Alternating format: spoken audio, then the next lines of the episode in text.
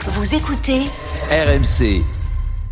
Certains en rêvent. Ils disent Mourinho, il gagne des Coupes d'Europe partout Ah où ouais, il passe, donc c'est ouais. lui qui la fera gagner à Paris. ouais, ouais. Bah, alors, si- s'il arrive, s'il arrive à faire courir euh, Kylian, je veux bien. Parce que Kylian, je l'adore. hein. Comme tous les Parisiens, je l'adore.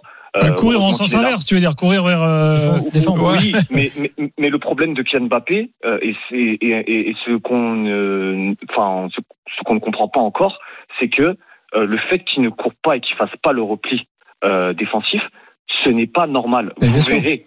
Mais tu as- tu as eu l'exemple, là dans un grand club. Ouais, tu, bah, le cite, fera. cite aussi Messi. Hein, bah, Non mais Messi, c'est. Messi, c'est c'est acquis. Je suis assez d'accord avec lui. Il a tout à fait raison.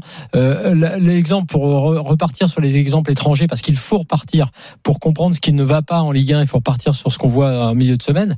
C'est Haaland. Euh, je regardais Haaland sur les fins de match quand le score est acquis, qui continue son pressing euh, in- incessant, un pressing euh, parfois euh, presque un peu inutile, mais qu'il dé- qu'il déclenche en premier. Enfin, mais, mais, mais tu parles, tu parles de Mbappé, je, je comprends, mais, mais dis-toi quand même une chose, ami auditeur, si euh, heureusement Kylian Mbappé a l'objectif individuel là en cette fin de saison d'aller chercher le titre de meilleur buteur, parce que où en serait le PSG sans ça? Je, je, je, je je demande à voir quoi. Ce soir, Ah, il est alors- porté par son objectif, lui, d'être buteur, meilleur buteur du championnat. Il en claque deux, il marque deux buts extraordinaires. hein. C'est des buts de, de, de grands joueurs quoi. C'est- vrai, mais euh, au-delà de ça, euh, le problème, c'est qu'aujourd'hui, on se trouve dans une toute fin Mbappé dépendance, et, le fait de trouver Kylian dans les espaces, ce n'est pas une stratégie.